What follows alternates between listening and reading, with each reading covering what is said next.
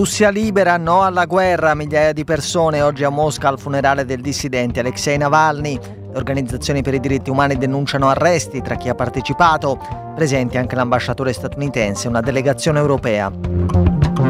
La guerra a Gaza, Hamas annuncia la morte di sette ostaggi a causa di un bombardamento israeliano. Per ora resi noti solo tre nomi, ma in totale i rapiti uccisi finora dal fuoco dell'esercito di Tel Aviv potrebbero essere più di 70 Intanto continuano ad arrivare reazioni internazionali alla strage dei civili in attesa di aiuti umanitari a Gaza City.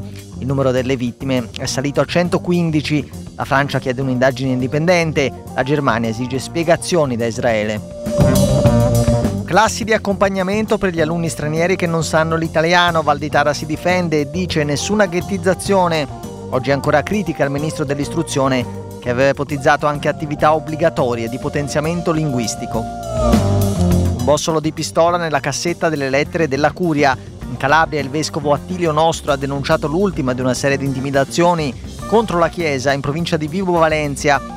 Si vuole colpire l'azione riformatrice del vescovo, aveva detto già nei giorni scorsi il procuratore Camillo Falvo. Buonasera, il giornale radio delle 19.30 al grido di Russia libera scandendo slogan contro la guerra. Migliaia di persone hanno partecipato oggi a Mosca al funerale del dissidente Alexei Navalny, morto due settimane fa in una colonia penale della Siberia.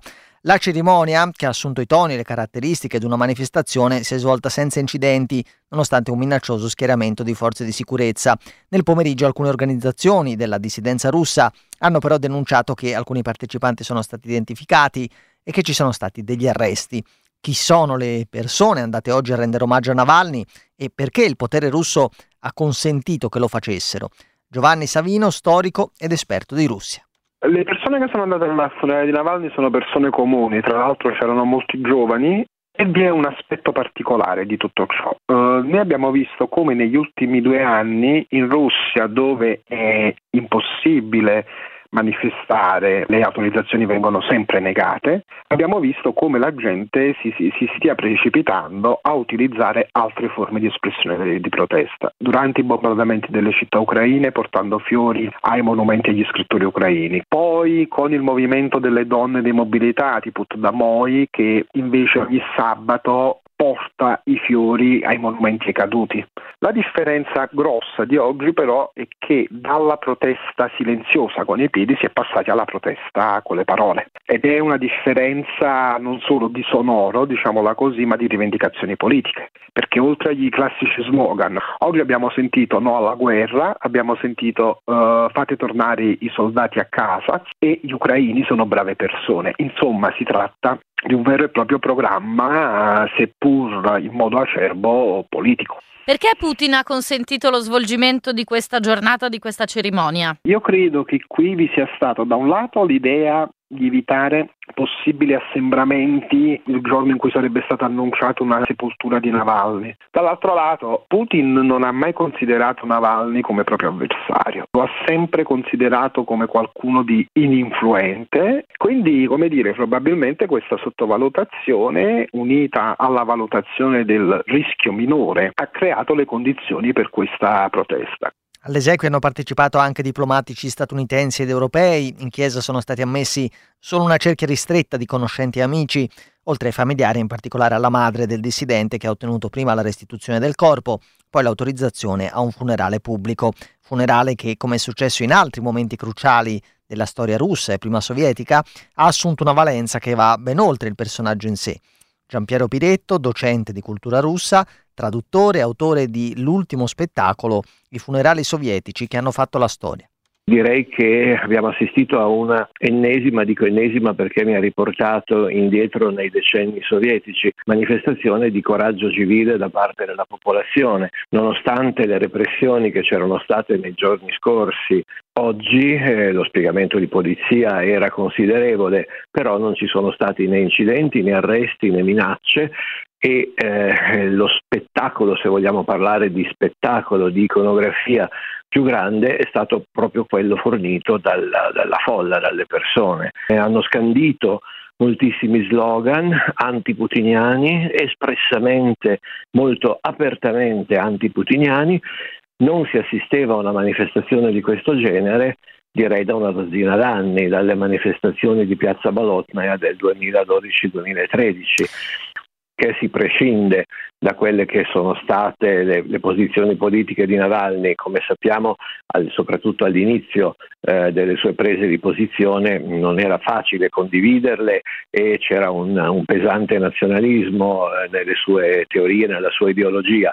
Eh, da cui ha preso distanze nei, negli anni successivi, ma oggi è stato sicuramente celebrato come eh, esempio di coraggio e assolutamente l'omaggio di oggi ha significato eh, io sono contro la guerra, io sono contro Putin, contro il putinismo. All'indomani della strage dei civili che aspettavano aiuto umanitario a Gaza City, la pressione internazionale su Israele cresce. Oggi poi, mentre la marcia dei familiari degli ostaggi partita dal sud Israele si avvicina a Gerusalemme, Hamas ha fatto sapere che sette dei rapiti israeliani ancora a Gaza sono morti a causa dei bombardamenti dell'esercito di Tel Aviv.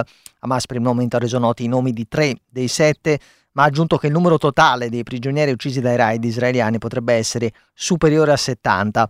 Abbiamo chiesto a Eric Salerno, giornalista e scrittore a lungo inviato in Israele, quale effetto avrà la strage dei civili di Gaza e la morte degli ostaggi sull'opinione pubblica israeliana.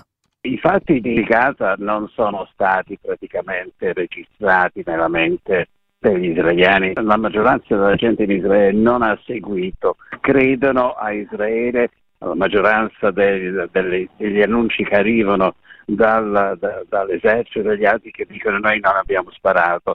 Questa è una parte del pubblico che dice oltretutto che non gli interessa assolutamente niente di quello che sta succedendo a Gaza, non, non segue nemmeno, credo, mi dicono la maggioranza delle persone non guardano le immagini, le poche immagini che arrivano dalla striscia di Gaza. Dall'altra parte, questo comunicato, questo annuncio da parte di Hamas è una cosa che potrebbe fare un regalo a Netanyahu, che potrebbe dire a questo punto gli ostaggi sono pochi, perché non andiamo dietro a cercare di recuperare 3, 4, 10 persone di quelle che sono rimaste? Sì, è quello che vogliamo fare, però cominciamo subito perché altrimenti questi di Hamas l'unica cosa che, a cui rispondono è la forza, andiamo avanti, proviamo di andare avanti con questo. Questi sono i ragionamenti che vengono fatti da vari gruppi eh, diciamo, d'opinione pubblica israeliana. Perciò io non so se eh, di fronte a questa, queste parole si arriverà a una tregua prima di Ramadan, che è il 9, 10 di, o l'11 massimo mese, di questo mese, oppure eh, gli israeliani diranno andiamo avanti con le nostre azioni militari e, e, e basta. A Gaza anche oggi i bombardamenti non si sono fermati colpendo la striscia da nord a sud, i morti sono già più di 30.200. Dopo la strage di ieri, che secondo il Ministero della Salute palestinese ha provocato 115 morti e centinaia di feriti, oggi la Commissione europea ha annunciato la revoca della sospensione dei fondi all'UNRWA, l'agenzia ONU per i rifugiati palestinesi, dichiarando che procederà al pagamento di una prima tranche di 54 milioni di dollari, mentre altri 89 milioni saranno pagati durante l'anno. In queste ore aumentano le richieste internazionali di un'indagine indipendente su quello che è successo ieri. In studio Martina Stefanoni. Buonasera, poco fa è stato il segretario generale dell'ONU, Antonio Guterres, a dire che le morti di ieri richiedono un'indagine efficace e indipendente, criticando anche quanto accaduto ieri sera durante il Consiglio di sicurezza, quando il veto statunitense ha bloccato per l'ennesima volta una risoluzione per un cessate il fuoco. La reazione di Guterres però fa eco a tante altre arrivate ovviamente dal mondo arabo, dal sud del mondo, ma anche dall'Occidente. La Francia, ad esempio, ha chiesto un'indagine indipendente, Ursula von der Leyen, la Presidente della Commissione europea, ha ha chiesto trasparenza a Israele, ma eh, a farsi notare tra le altre è la Germania che è sempre stata fortemente ed esplicitamente dalla parte di Israele, anche arrivando ad alcuni eccessi, e che oggi ha invece affermato che l'esercito israeliano deve spiegare in modo chiaro cosa è successo ieri a Gaza City. Ad ora le versioni delle due parti restano discordanti, Israele continua a sostenere di non aver sparato direttamente sui civili, ma di aver sparato in aria e che le vittime sarebbero state provocate principalmente dal caos che ne è generato. Ad oggi ancora non ci sono inchieste giornalistiche indipendenti o filmati che rappresentino una prova schiacciante di quanto accaduto, ma resta il fatto, ed è su questo che si concentrano le reazioni internazionali, che qualunque sia stata la dinamica, Israele è in ogni caso responsabile di quelle morti, fosse anche solo perché da cinque mesi la popolazione è ridotta alla fame e quindi l'arrivo dei camion umanitari genera caos che gli spari dell'esercito israeliano non possono che peggiorare. Grazie Martina, veniamo alla politica italiana. Oggi il ministro dell'istruzione Valditara ha risposto alle critiche per la sua proposta di classi di accompagnamento o attività obbligatorie di potenziamento linguistico per chi ha origini straniere e non sa l'italiano. Da Roma, Anna Bredice. Sono stato frainteso, non c'è nessuna volontà di ghettizzare, dice nel pomeriggio il ministro Valditara, dopo che la sua proposta di classi differenziali di italiano per bambini stranieri è stata bocciata dai sindacati della scuola, dalle opposizioni, dai rappresentanti degli studenti, senza nessuna difesa da parte della destra, di altri esponenti del governo, isolato quindi nell'ultima sua trovata. La missione di Valditara di restaurare un clima da anni 50 nella scuola continua a passi veloci, a suon di espulsione espulsioni, bocciature per la condotta e ora una sorta di classi differenziali per bambini stranieri. La reazione più forte è stata quella degli studenti che bocciano come razzista la proposta di Valditara, che in sostanza propone un test d'ingresso per i bambini, in modo da scegliere poi come indirizzarli nelle classi ordinarie o in classi differenziate per l'italiano oppure corsi pomeridiani. Il ministro garantisce che tutto questo si farebbe insieme alle scuole che hanno completa autonomia, ma gli stessi insegnanti attraverso i sindacati bocciano la proposta chiedendo altro, maggiori risorse per potenziamento di corsi di lingua, mediatori culturali, scelte che in sostanza si ispirino ad una visione di inclusione e non di esclusione come quella di Valditara, che spiega la sua proposta come un modo per salvaguardare tempi e qualità di apprendimento per tutti, ma in questo modo ci sarebbero classi di serie A e di serie B, una visione ideologica e di propaganda che strizza l'occhio all'elettorato di destra che ha sempre considerato la presenza di bambini stranieri nelle classi classi come qualcosa di negativo. La punizione, le sospensioni, la scelta di differenziare gli studenti, quindi l'esclusione e la logica del governo nel campo educativo, fino ai liceali, sospesi oppure manganellati mentre manifestano, ma un punto a favore degli studenti oggi c'è. È stata annullata la sospensione dello studente di Modena, punito per aver rilasciato un'intervista di critica alla scuola. Linero studio. In Calabria il vescovo Attilio Nostro ha denunciato che un bossolo di pistola è stato lasciato nella cassetta delle lettere della sua curia. Dobbiamo avere il coraggio di venire allo scoperto e dire no a tutte le forme di violenza, di mafia e delle altre cose che le somigliano, ha detto il vescovo, minacciato anche in delle lettere inviate nelle scorse settimane a un parroco nel piccolo comune di Cessaniti. Nello stesso paese, in provincia di Vibo Valencia, pochi giorni fa è stata versata della candeggina nelle ampolle dell'acqua e del vino che un altro prete avrebbe dovuto bere durante la messa. Cosa sta succedendo in quella zona della Calabria, in particolare proprio a Cessaniti, al centro di un'importante operazione antindrangheta pochi mesi fa? Giuseppe Borrello è referente regionale dell'Associazione Libera è un comune travolto da questa operazione che ha dato continuità a quelle operazioni che stanno interessando tutto il territorio vibonese e che ha portato alla luce tutta una serie di connivenze e collusioni anche con alcune amministrazioni comunali. Infatti da quell'operazione poi sono seguite diverse invio di commissioni d'accesso da parte della prefettura in diversi comuni del Vibonese. Nei giorni scorsi il procuratore di Vibo Valencia ha detto che si vuole colpire l'azione riformatrice del vescovo. Monsignor Attilio Nostro è stato inviato in questo territorio con un mandato preciso rispetto a tutta una situazione della diocesi. L'azione della Chiesa, non solo nel territorio di Vibo Valencia, ma anche più in generale in Calabria, deve dare dei segnali forti anche rispetto ad un modus operandi che probabilmente in passato ha potuto destare forme di opacità e non uno schieramento chiaro e netto della Chiesa. Oggi c'è una Chiesa calabrese forte, coraggiosa, che nelle azioni dimostra da quale parte sta. Domani saremo a Cessaniti per una fioccolata silenziosa di solidarietà. Nonostante le concessioni ottenute sia a livello europeo sia nei singoli paesi, la mobilitazione dei trattori prosegue seppur a macchia di leopardo. In Italia con blocchi e presidi in Puglia e Sardegna, in Spagna principalmente in Catalogna. In Francia, a Parigi, si concluderà domenica il Salone dell'Agricoltura e oggi i manifestanti più vicini a Marine Le Pen hanno inscenato una protesta molto scenografica intorno all'Arco di Trionfo. Il servizio da Parigi.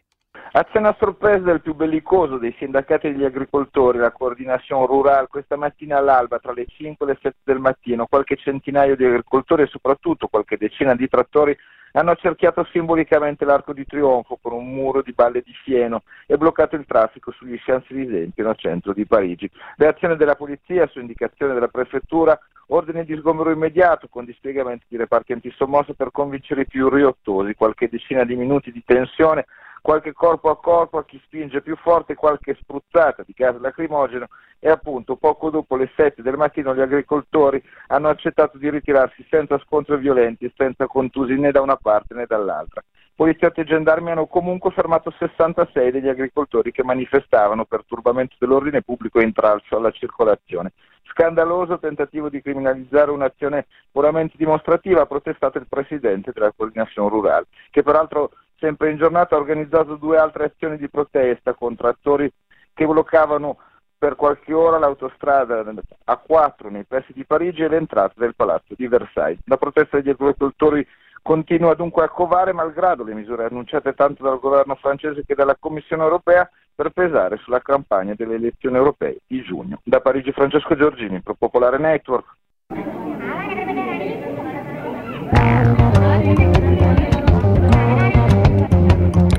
Giornale radio termina qui e torna alle 22.30. Buona serata e buon ascolto.